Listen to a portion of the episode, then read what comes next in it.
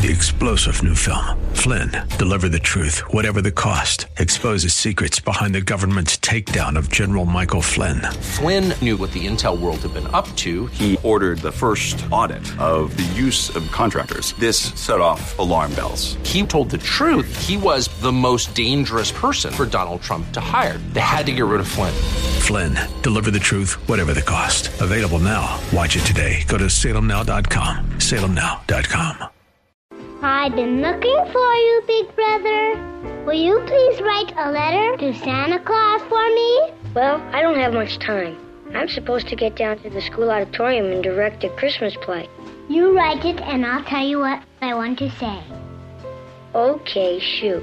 Dear Santa Claus, how have you been? Did you have a nice summer? How is your wife? I have been extra good this year, so I have a long list of presents that I want. Oh, brother. Please note the size and color of each item, and send as many as possible. If it seems too complicated, make it easy on yourself. Just send money. How about tens and twenties? Tens and twenties? Oh, even my baby sister. All I want is what I have coming to me. All I want is my fair share.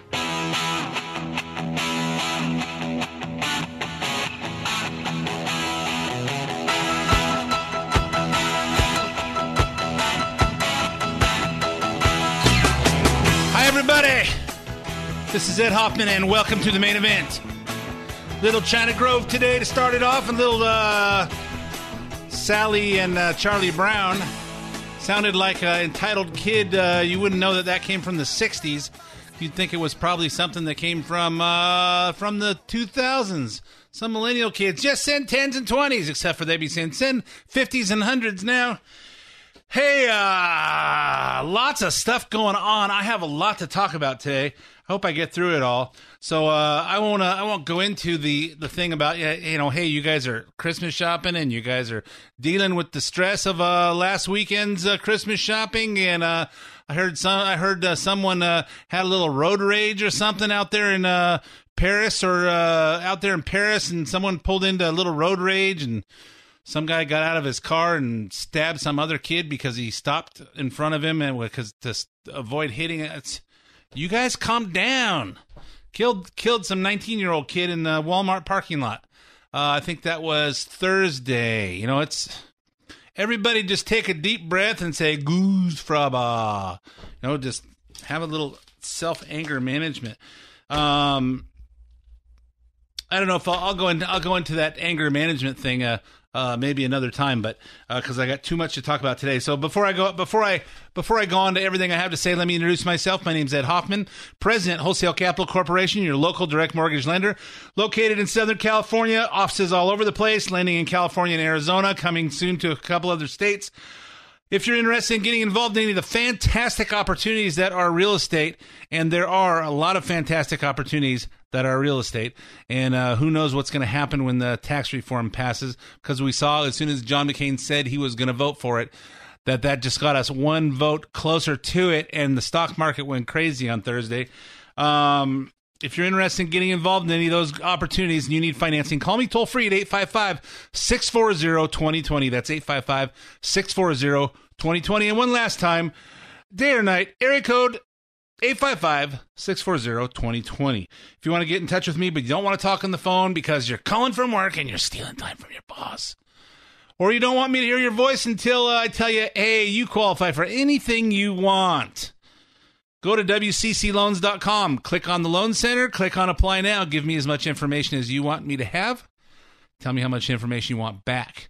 You'll hear back from either myself or one of my uh, teammates, and uh, we will uh, help you uh, find that missing piece to your real estate financing puzzle. Um, if there's any part of the show you want repeated, you can get the uh, get this repeated by going to uh, uh, ed hoffman dot net, E D H O F F M A N dot net, um, and uh, go to the podcast page. You can hear uh, hear this show as well as some uh, past shows. And you can uh, listen to them anytime you want. You can also get the podcast on SoundCloud and iTunes, so you can have them. Uh, you can subscribe for free, have them download to your uh, device, your phone, your iPod, your iPad, your computer, whatever you listen to podcasts on, and uh, listen to them anytime you want. Um, so whenever's convenient for you. For those of you that listen on A M five ninety, uh, we changed from nine thirty in the morning till ten o'clock in the morning. So now I'm on ten o'clock in the morning and nine o'clock at night. Uh, so so I don't have to say thirty when I do my ads. Um, so uh, so in case you thought, hey, how come I'm starting late? Because this is where I'm going to start from now on. Um, but again, if you're on the podcast, you can listen anytime you want. Uh, be sure to connect with the show on social media. Follow me on Twitter at Ed Hoffman, where I current, tweet about current events all week long. Like the show on Facebook, facebook.com slash the main event at Hoffman. Um, and uh, if you want to leave comments, if you want to leave comments on the show, I probably should leave this till the end because you don't know if you have comments at this stage. And and you know, I'm going to leave this till the end. Listener hotline. There's it's a little different than the other number. If you want to call about loans, eight five five, six four zero, two zero two zero. Wait till the end of the end to end of the uh, wait till the second half. I'll talk about the listener hotline because um, I want to hear your reactions from this show, and you're gonna go, "Oh man, he really made me mad. I want to call and say something," and then uh, you're gonna go, "I should have wrote that down at the beginning of the show." So let's talk about what's going on. The battle for the Consumer Financial Protection Bureau. There's a showdown over the leadership of the Consumer Financial Protection Bureau this week, which I'll re- refer to as the C F P B. Uh, two people showing showing up to fill the position of acting C F P B director on Monday. Question is whether the job should go to President Trump's pick, uh, who is the office of uh, the, the Office of Management and Budget Director Mick Mulvaney, or Leandra English, who was named the acting director by Richard Cordray when he did, when he resigned on Friday. So Richard Cordray. Richard Cordray was the um, was the head of the C F P B. M- Richard Cordray is a moron. Okay, and uh, I went and saw him at uh, I went I saw him speak at a Mortgage Bankers Association conference, and uh, first time I heard him speak, and it was in Washington D C. And the first thing he said when he uh, came onto stage was, "The Affordable Care Act is going to save the housing industry in this country," and you could hear a pin drop when I said B S, except for I filled in the words. And my wife uh, quickly turned to me and gave me a quick punch in the face. I mean, a quick uh, elbow in the ribs. And and everyone turned around and I just go, you guys are all thinking it. And uh, so, you know, how's it going to do that? How is the affordable care? You know, this guy is just is a President Obama puppet.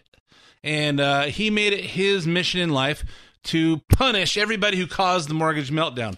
So let's talk about how this thing got, just give you a little background on it. So the mortgage meltdown that happened in two thousand eight, uh, you know, typically, typically the, the Department of Real Estate, the National Association of Realtors has this, has this affordability index. And what they do is they say, when the price of homes versus the median income in a, in a community, when it hits seventeen percent, so as prices go up, less and less people can afford that, that house. So when the median price of a house in Riverside or Los Angeles or wherever you're listening from, when the pri- median price of that house gets to a point where only seventeen percent of the of the population can afford to buy it, then that's called the affordability the affordability index is at seventeen, and typically when it gets to seventeen percent is when the prices start leveling off. So prices will go up, up, up, up, and hopefully hopefully uh, jobs and raises and all that stuff will keep up with it so that you never get below seventeen percent, because at seventeen percent historically, the the um the the the prices start to plateau and then maybe even adjust down. So in two thousand four, two thousand five, um when this when this uh, when this phenomenon actually happened, the prices didn't go down, and that was because uh, President Clinton and his head of uh, head of uh, of the House Financial Services Committee, Barney Frank, and his head of the Senate Banking Committee, Christopher Dodd, created this thing with Fannie Mae and Freddie Mac called subprime. And the idea was, if uh, if at first you don't succeed, lower the standards. You know, if people can't afford to buy houses, just make it easier for them to to to qualify for a loan, and that that makes it that makes hey, what look, look at this, more people can afford homes. No, more people can qualify for loans, but they don't still can't afford them. Okay, you know, the banking the banking mortgage industry for years has come up with these these formulas that say, hey, if you if you're under thirty-one percent on your front end ratio, meaning your house your house payment divided by your gross income, you probably can afford that. And if you add your your car payments, your student loan payments, your credit card payments, and you're under forty-one, forty-five in there, you're probably fine. That's probably within your budget.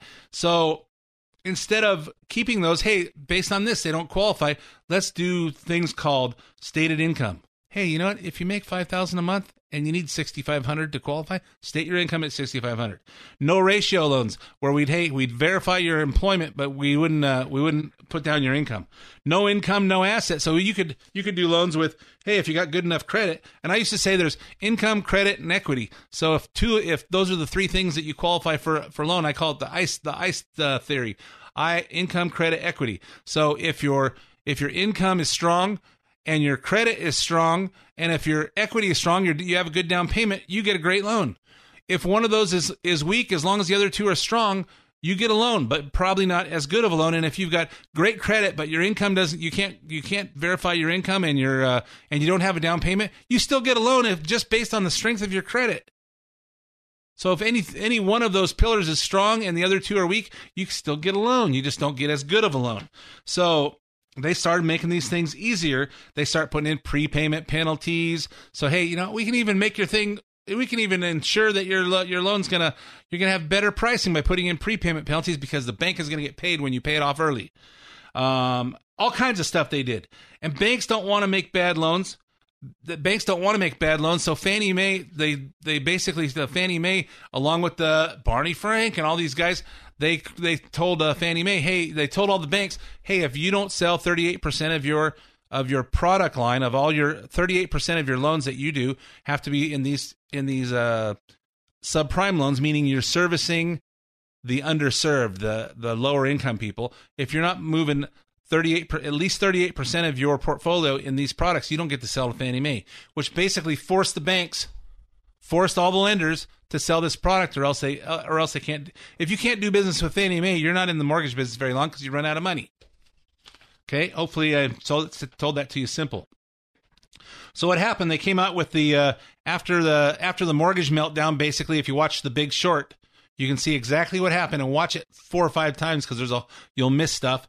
Um, but if you, uh, if you, uh, what they did is they had Barney Frank, the guy, one of the guys who engineered the meltdown, and Christopher Dodd, the other guy that engineered the meltdown. And you notice that they both, after they wrote this law, they both retired.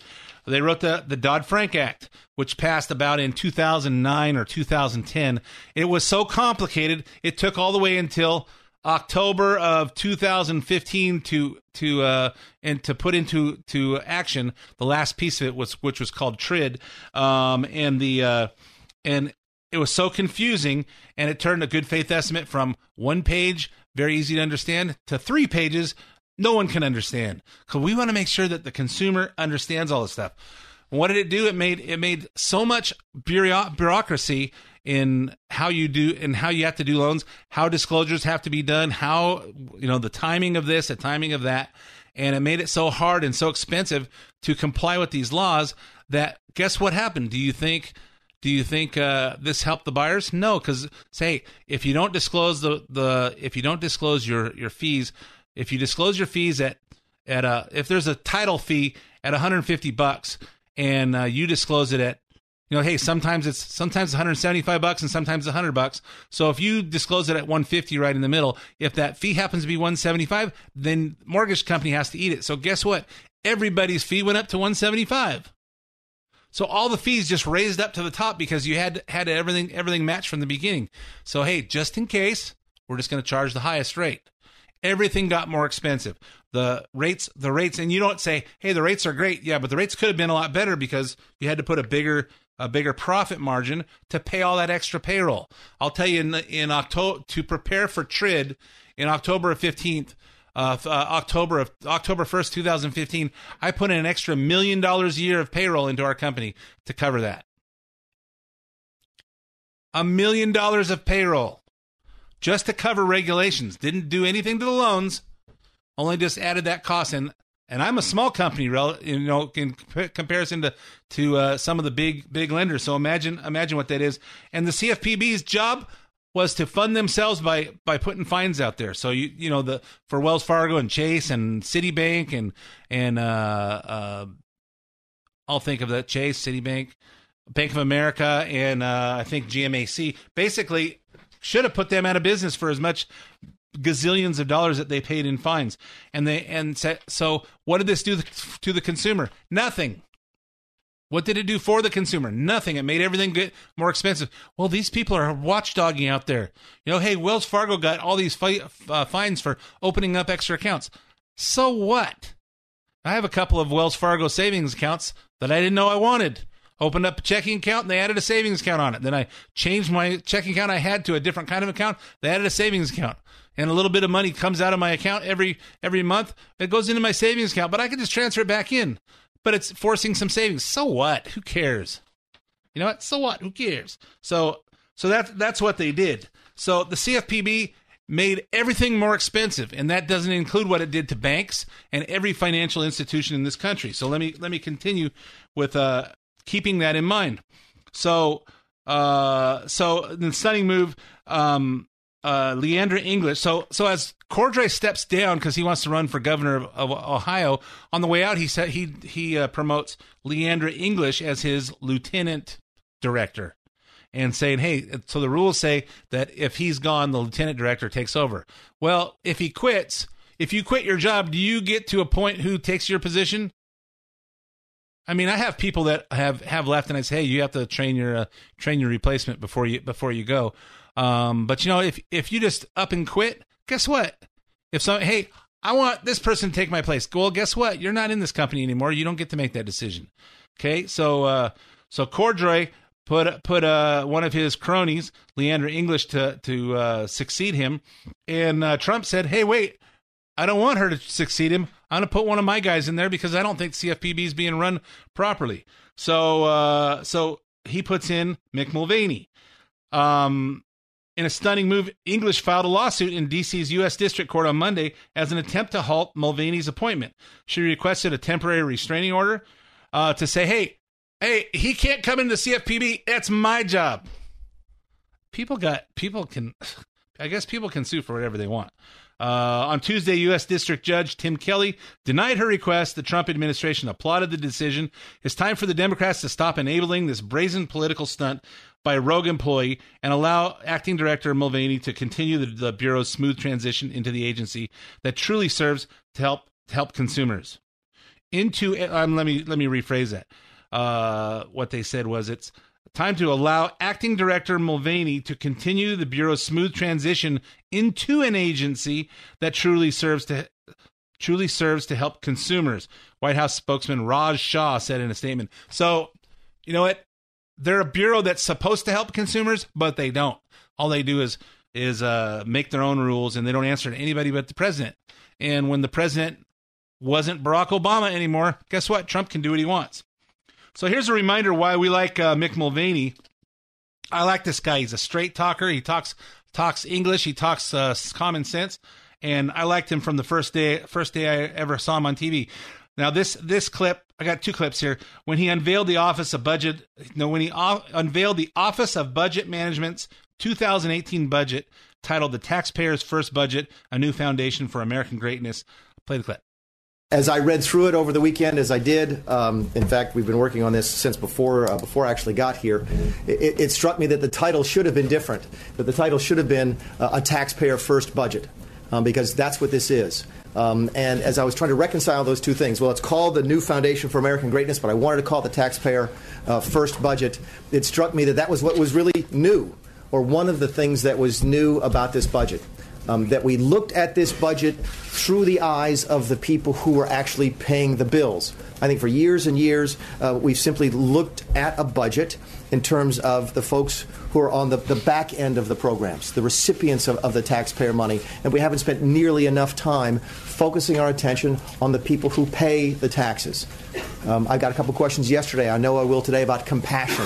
Compassion needs to be on both sides of that equation. Yes, you have to have compassion for folks who are receiving the federal funds, but also you have to have compassion for the folks who are paying it.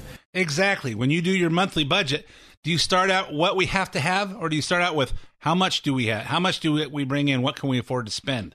Okay, it's a little common sense. It may sound a little different than what we're used to, but guess what? You can't run your household that way. You can't balance your checkbook that way. You can't run a business that way, and we can't run our government that way. Let me play another piece.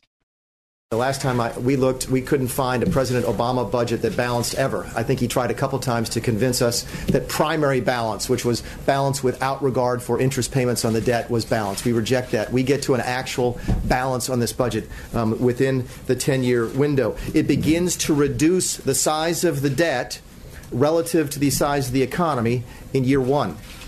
Okay, uh, that's that's that's how important it was and is to this president to try and bring some fiscal discipline. Again, if you're looking through the perspective of the people who pay, you'd like to be able to tell them at some point in the foreseeable future, you're going to be able to balance. Uh, the previous administration completely gave up on that. You know what? Uh, that makes complete sense. Uh, complete sense to me. Um, and I always said, hey, you know what? How come? You know what? Uh, Sean Hannity talks about his penny plan. Cut one penny for every dollar off. Off all the all the all the the costs of every program in the in the budget, and just do that a little bit, and we'll and we'll slowly cut everything down, cut everything down, and and we'll balance the budget. Why can't we balance it today? Hey, this is how much money's coming, and I, and I understand the first year we got to rebuild the military. We have a wall to build. We have a bunch of stuff that that uh, uh, Obama Obama uh, it, Uh, ignored for eight years that we have to beef up, and we've got a problem with North Korea. We have a problem. We have problems, and our military needs to be refueled and uh, rebuilt. Uh, but and we're going to have to spend stuff on that. But there's a whole bunch of stuff we can cut, and we need. But the biggest, most important thing is re re uh, re-energize our uh, our economy. So uh, Donald Trump, President Trump. The uh, tweets out, the Consumer Financial Protection Bureau, or C F P B, has been a total disaster as run by the previous administration's pick. I agree. Financial institutions have been devastated and unable to properly serve the public. We will bring it back to life. You know what? We don't need to bring the C F P B back to life. We need to bring the industry back to life by getting the C F P B away from us. One of the complaints from the people supporting Leandra English has been, and let me, and let me just give you a point. The Consumer Financial Protection Bureau is not supposed to be a partisan kind of organization, but you know, whenever you whenever you donate, if if you've donated any political causes, you know that they send you a form to fill out. You know, what's your name? What's your uh, what's your uh, your age? What's your your uh, who do you work for? What's your um uh, what's what's your job? What do you do for a living? And uh, and they keep and they keep track of that data somewhere. Um, The amount of political donations to the Democratic Party and Democratic candidates, five hundred ninety-three compared to one. Out of the, everybody that came from the Consumer Financial Protection Bureau, five hundred ninety-three donations to Democratic uh, uh, candidates and, and uh, uh, political action committees to one Republican. You know, I could understand, hey, four hundred, four hundred to Democrats and uh, and three hundred ninety-four to... Uh, three hundred ninety-four, two hundred ninety-four to the, or, you know, five hundred and one hundred, but five ninety-three and one. I think they were uh, they were on a mission there, and how they how they staffed up that that organization just wasn't right. Um, so the people the complaints from people supporting Leandra English has been that Mulvaney once called the C F P B a sick, sad joke. Well, that's because that's what it is. Here's a comment. Here, here is his comment in entirety, which he made back in two thousand fourteen when he was a congressman from South Carolina. It's a wonderful example of how a bureaucracy will function if it has no accountability to anybody. Um, it turns up being a joke, and that's what the C F P B really has been, in a, in a, in a, in a sick, sad kind of way, because you've got an institution that has tremendous authority over what y'all do for a living, over your businesses, over your members, um, but there's very little that your elected members of, of, of government can do to help you, to protect you against, say, overreach or abuse by that institution. Yep, that's exactly right. I agree one hundred percent. Here's the outgoing director, Richard Cordray, Uh, Cordray whining about why he should have been able to decide who got the job. I think it's clear in the law, which says that the director of the agency, and that was me as of Friday, uh, has the right and, and in fact has the duty to pick a deputy director. I did that. It's Leandra English. And then it says that the deputy director shall serve as acting director when the director is unavailable, as, for example, through a vacancy, which happened uh, when I resigned Friday night. Well, boo-hoo. You know, you leave an organization, you should be able to to uh, appoint anybody you want as long as you're there. When you leave, all bets are off. The the the boss out there is the, the president. And here's the man we have to thank for the C F P B in the first place, former Congressman Barney Frank. He came out came out of retirement to chime in on uh, the Communist News Network.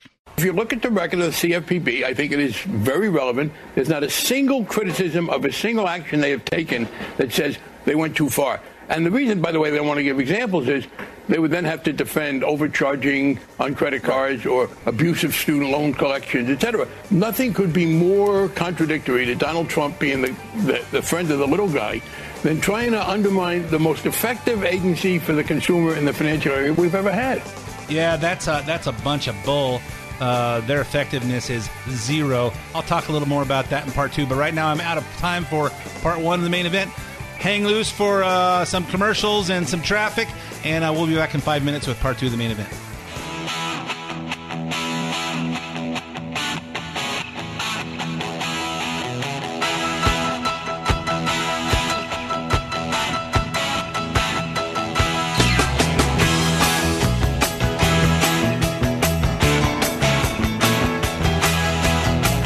And welcome back to part two of the main event.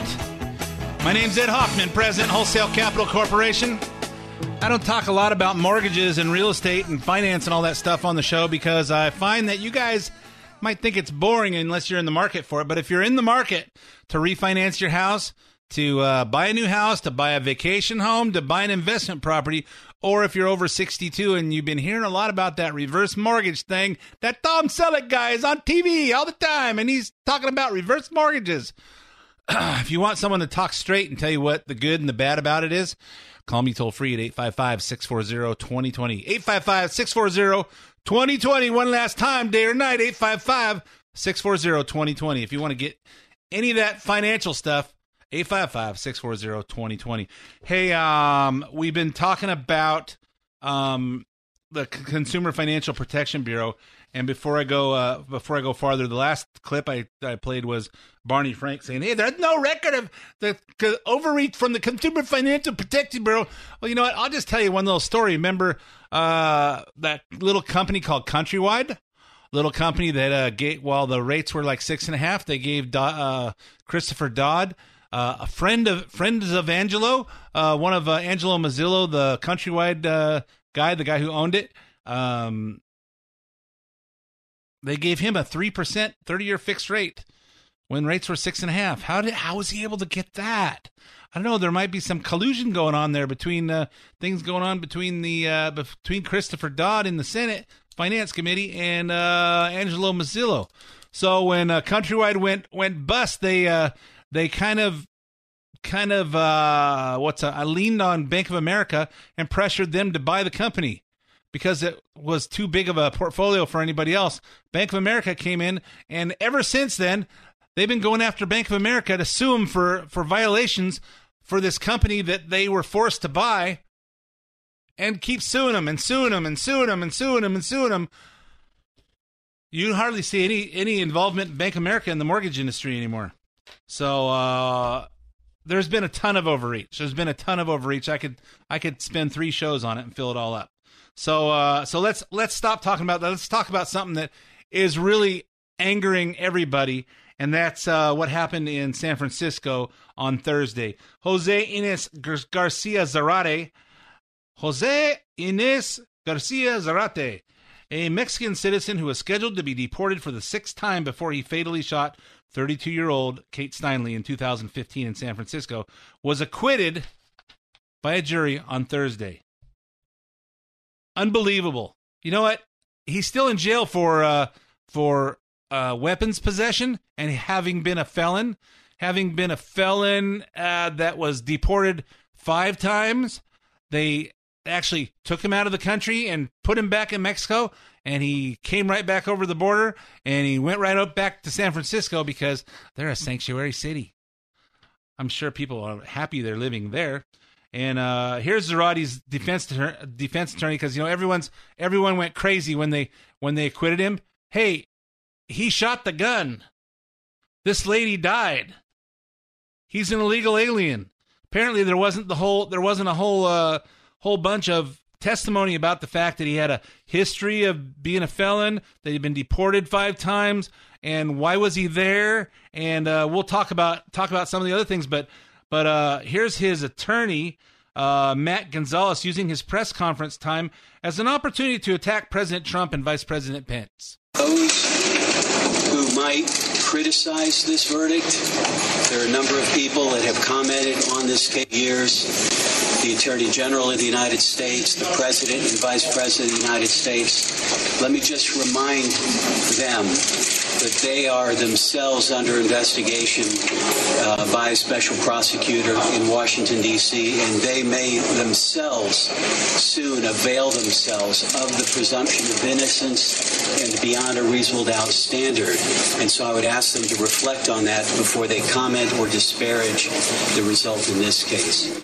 Yeah, they're under investigation. Let's just let's just divert the attention. Isn't that right out of Hillary Clinton's uh, book? You know, this has been debunked for many times. And look at what Trump is doing with. He's getting involved with the Russians. What's that have to do with your emails?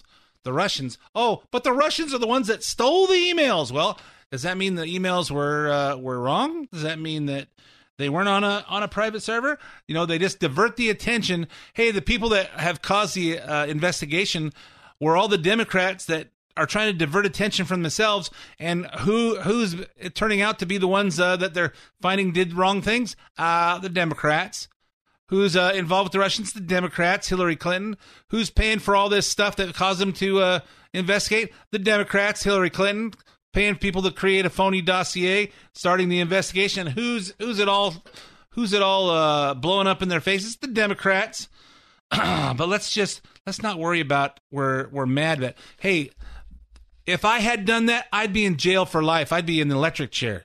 Okay? But for some reason, people in California feel like they we have to defend illegal aliens more than we defend Americans. It's no longer a time where you could be safe as an American citizen in your own country. Um, here's Fox's Claudia Cowan explaining what uh, what the judge chose not to allow the jurors to hear about Zarate. If they'd been allowed to hear these things, I wonder if their verdict would be any different. Well, there was no testimony about uh, the defendant's criminal history or the fact that he was a multiple felon and deportee on track for his sixth deportation from the United States. The jury was not allowed to consider any of that.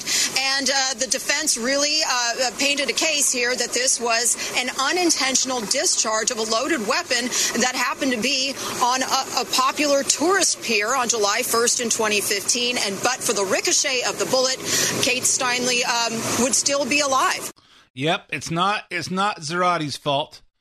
It's the gun's fault. Oh, wait, it can't be the gun's fault this time. It's the ricochet. If it wasn't for the ricochet, he wouldn't have killed anybody.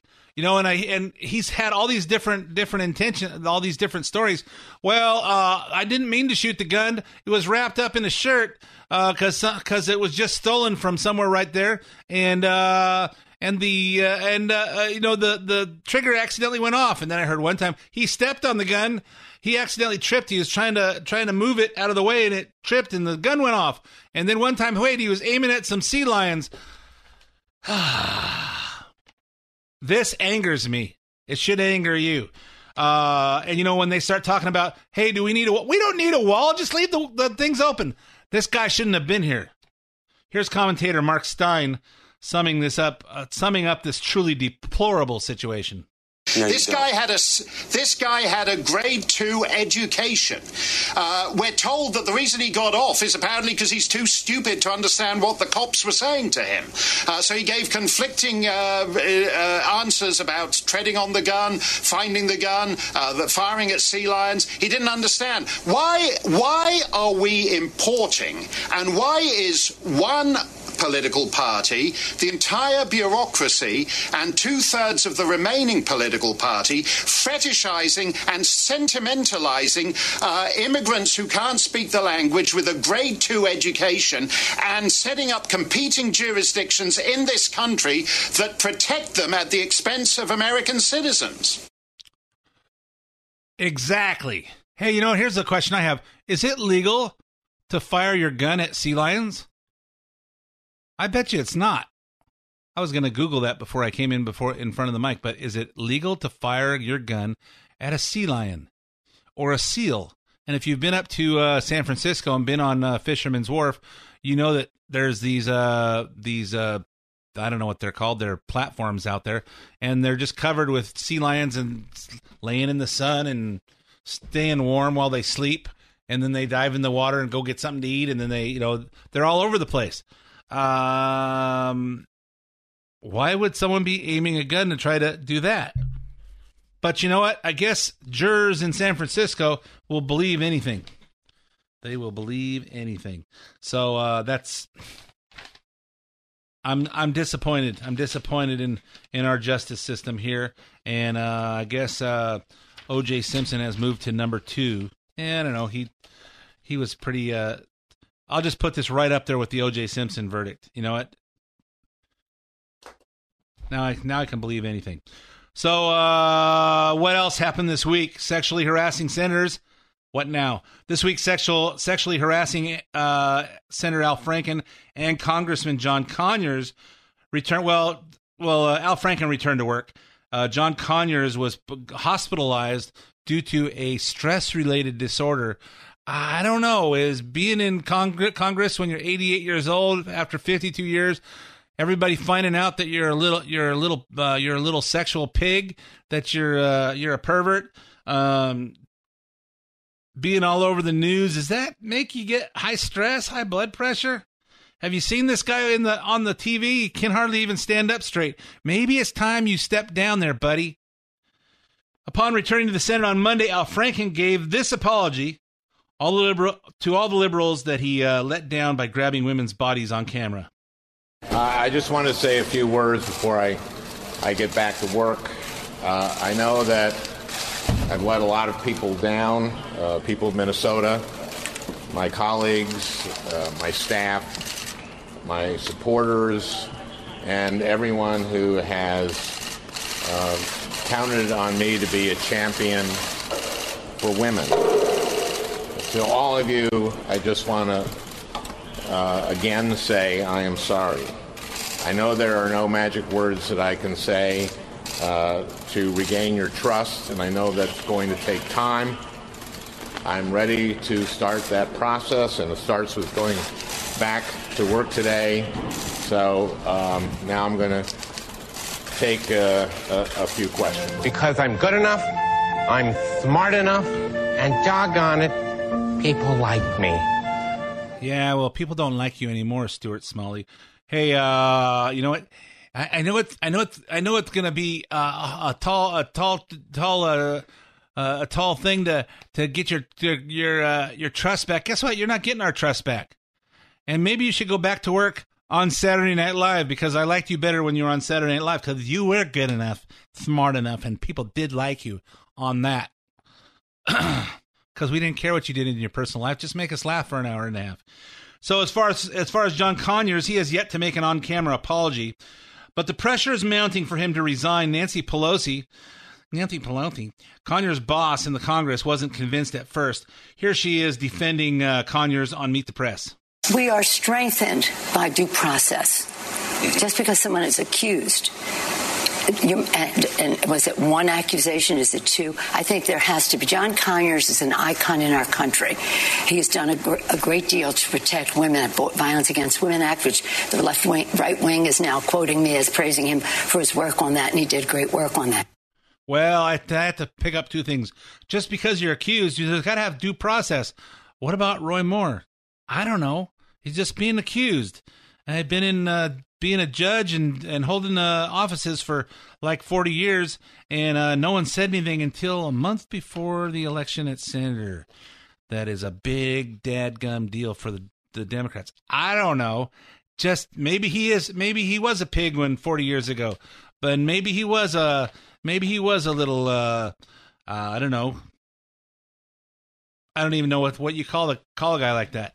Um, if he did everything they said he did.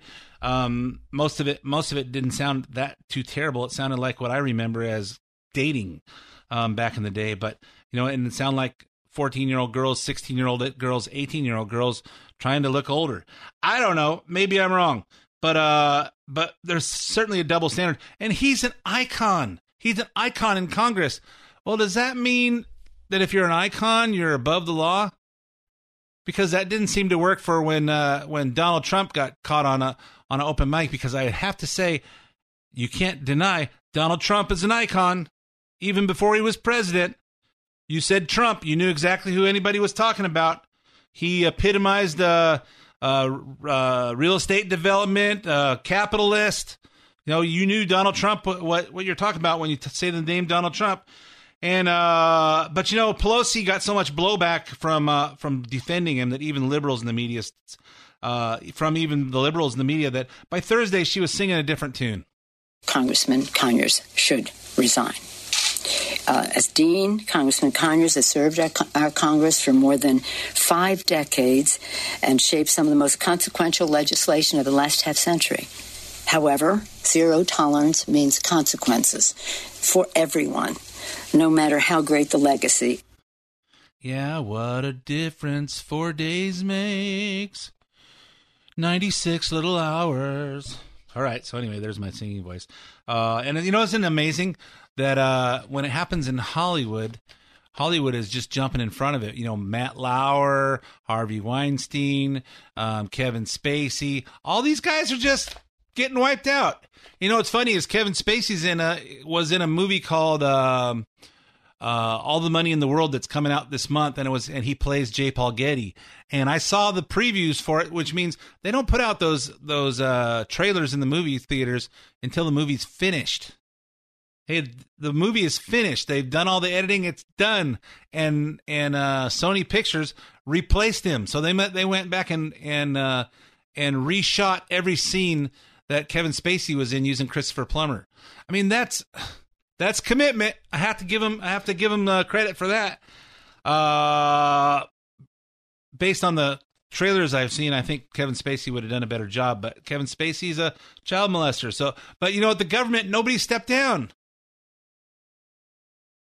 And you know that uh, one of the one of congressmen from uh, from I'm not I'm not going to remember his name. He's a Hispanic guy from uh, Illinois who's thinking about. He says he's stepping down from uh, uh, from being a congressman so he can run for uh, possibly mayor of Chicago or governor of Puerto Rico, Luis Gutierrez. So he's, uh, hey, how can you choose between mayor of Chicago and governor of Puerto Rico? Where do you live? But you know what I say? These guys are stepping down because they know it's coming. Hey, this uh, Washington, D C thing is no fun anymore. You know, we get busted. We don't get away with anything. You know, we had this one point seven million dollars we spent on keeping it quiet about how we treated the girls in the in here. We don't even get that anymore. What's up with this? That's why people are stepping down. This is part of drain the swamp. Make it uncomfortable. Make it uncomfortable for people to, to be in the swamp. You know what? If the if the alligators and the and the the swamp creatures like it nice and cold, just turn the heat up. Just turn the heat up on that water until they don't want to be in there anymore, and they go somewhere else. That's how you drain the swamp, or cool it down if they like it hot. I don't know. So anyway, that's just uh, just my opinion. So uh, what else is going on this? What else has gone on this week? Uh, Las Vegas uh, massacre. Notice how that went kind of out of the uh, out of the high. You know, hey, that's all we talked about for a couple weeks, and now we don't even remember it. We don't even care about it. Well, there's fifty-eight families that probably uh, still remember it. Um, and there's even even more now. Recently, there have been two developments in the Las Vegas shooting event. The first one was tragic. Another shooting survivor has died under mysterious circumstances. This is the fourth survivor to die. So if you remember first, there was a, a girl in Apple Valley who uh, was on Facebook and trying to organize a, uh, a uh, witnesses to get together and compare their stories. And she mysteriously died in her sleep. And, of course, she had some kind of a heart Uh, heart defect or something, but as soon as her husband left, you know, she died in her bed, and uh, but and she was vocally saying, "Hey, something's wrong here. What's going on? On what? There was more than one shooter, and I know for a fact what they're saying on T V is B S." And uh, she turned up dead. And then there's a couple in Murrieta, California, in the area called La Cresta, which is uh, really nice houses, really nice custom homes. And uh, they drove out of their driveway at like eleven o'clock at night and uh, bumped into wrought iron fence and a pillar, which was probably pillar of wrought iron. And their Mercedes, which I can't imagine, uh, you know, if you could afford to live up there, you're not probably a very old Mercedes, burst into flames. It didn't just, hey, you know, it had a little, it got rear-ended in the, and the, and the gas tank exploded. It bumped into a wrought iron fence and exploded into flames, and those people died. And then uh, now we have, uh, now we have Roy McClellan. Let me play this clip. I'm angry. I feel that he probably was under the influence of something or drunk and didn't want to get caught. So he bailed and left my husband laying there in the street. It's the outcome Denise McClellan could have never predicted. A hit-and-run driver plowing into her husband as he walked on the highway in Pahrump. I think if I could have done differently, maybe he wouldn't have been on that road. It happened a week ago along Route one sixty. Roy McClellan hitchhiking just weeks after surviving the Route ninety-one shooting massacre. It was just ear-piercing. And I was like, oh my gosh, what is that noise? This is horrible. As round after round of bullets were unloaded into the crowd below Mandalay Bay, Denise and Roy ran for their lives. Roy stopping to help people along the way. It was really messing with his head, and he was going to therapy. Less than seven weeks later, tragedy struck again. This is not what I wanted for him. I don't understand why he wasn't taken at the shooting, but a month later he gets taken this way. Yeah, so for those of you that, that didn't figure out what happened, Roy McClellan lives in Pahrump, Nevada. He's at a stop sign and somebody runs him over, and uh, nobody knows who did it. You know, it's just... Uh, I don't know what connect what what his uh, role in the uh, in the uh, what kind of role he played in the attack or in the uh, in what was going on. Was he was he active in in keeping this thing alive? But uh, uh, I just don't know. I just don't know. But it just seems it seems kind of coincidental. It sounds kind of like a Clinton thing, you know, people that happen to be involved in a particular event that we don't want people to hear the truth about just keep showing up dead. Just, I mean, I know there was a lot of people there, so it could happen to a lot of people. But you know what? You know what? It's just too much coincidence for me. And I don't want to be a conspiracy theorist. And uh, people call me, uh, what's that guy that uh, has all the conspiracy theories? Um, Adam somebody, Alex Jones. I don't want to be Alex Jones, and because I haven't really heard, I haven't really paid attention too much to what he says, but I don't want to be a conspiracy theorist on here. But just, you know what? I know ha- what happens when you cross paths with the Clintons, and something just seems fishy about Las Vegas. Something seems fishy. You know, I still wonder about that seven seventy-seven that got Malaysia Airlines that just disappeared. Something's fishy. Somebody knows something they don't want anybody to know. So the next event that happened and related to the Las Vegas event uh, happened on Tuesday when a gunman with a hostage opened fire from the eighth floor of the Montage condominium tower in Reno onto the streets below. No injuries were reported, but sporadic shots were heard from the building for at least twenty minutes. He uh, must have taken his gun, uh, his uh, his shooting lessons from uh, uh, Harry Dunn from Dumb and Dumber. You're a really bad shot. Uh, so he, he shot out of the window at, down in the and no uh, no injuries after twenty minutes. Later, it was reported that the condo the condo unit the gunman was firing from was owned by the late Vegas shooter Stephen Paddock until December sixteenth. The man died Tuesday after the SWAT team descended on him. Uh, while he was barricaded at the Montage, his name has still not been released. He's been described only as a young adult. What question am I asking? Everybody say it out loud, roll down your windows, and all together now. Was this guy a Muslim? How come they're not releasing his name? Because they don't want it to be attached that there's some ISIS connection. We'll find out soon enough. We'll find out soon enough, but it just seems like there's a... I'm interested in finding out. I just want to find out, was this guy a Muslim? I mean, why is, was he up there in that? You know, maybe he was a Muslim. Maybe he's connected to ISIS. Maybe ISIS was connected with uh, with uh, Stephen Paddock, or maybe Paddock was really the undercover guy. That was a that was a one of the conspiracy theories that uh, maybe he was part of the C I A and the ISIS found out he was undercover and they killed him and they carried out the the the um the shootout, and they got away. I don't know. Could be wrong, but something something's fishy here. Something's really fishy here. Hey, um, I'm almost out of time, so uh, let me just give you the uh, listener hotline phone number. So if you get, if you have an opinion on this, the Las Vegas thing, uh, John Conyers, uh, Nancy Pelosi, uh, or the C F P B, or you just want to call and say say uh, you don't like me, eight five five, six four zero, two zero nine two. That's the listener hotline. eight five five, six four zero, two zero nine two. Now's the time. The show is done. If you want, if you have a comment, anything I said, call there, record your voice, and maybe I'll put it on the radio next week. If I don't have as much to say, I'll squeeze it in. Hey, guys, have a great uh, Christmas shopping weekend. My name's Ed Hoffman. Thanks for listening to The Main Event, and I'll be back again with you next week. The content in this program is not intended to be legal advice. The views expressed are those of Ed Hoffman and his invited guests and do not necessarily reflect the views or policies of Wholesale Capital Corporation. W C C is licensed by the California Bureau of Real Estate Broker License Number zero one one four seven seven four seven and California Finance Lenders License Number six oh three K six one zero. Also licensed in Arizona by the Arizona Department of Financial Institutions. M B number zero nine six one nine nine. Three-star general Michael J. Flynn, head of the Pentagon Intelligence Agency, knew all the government's dirty secrets. He was one of the most respected generals in the military. Flynn knew what the intel world had been up to. He understood its funding. He ordered the first audit of the use of contractors. This set off alarm bells.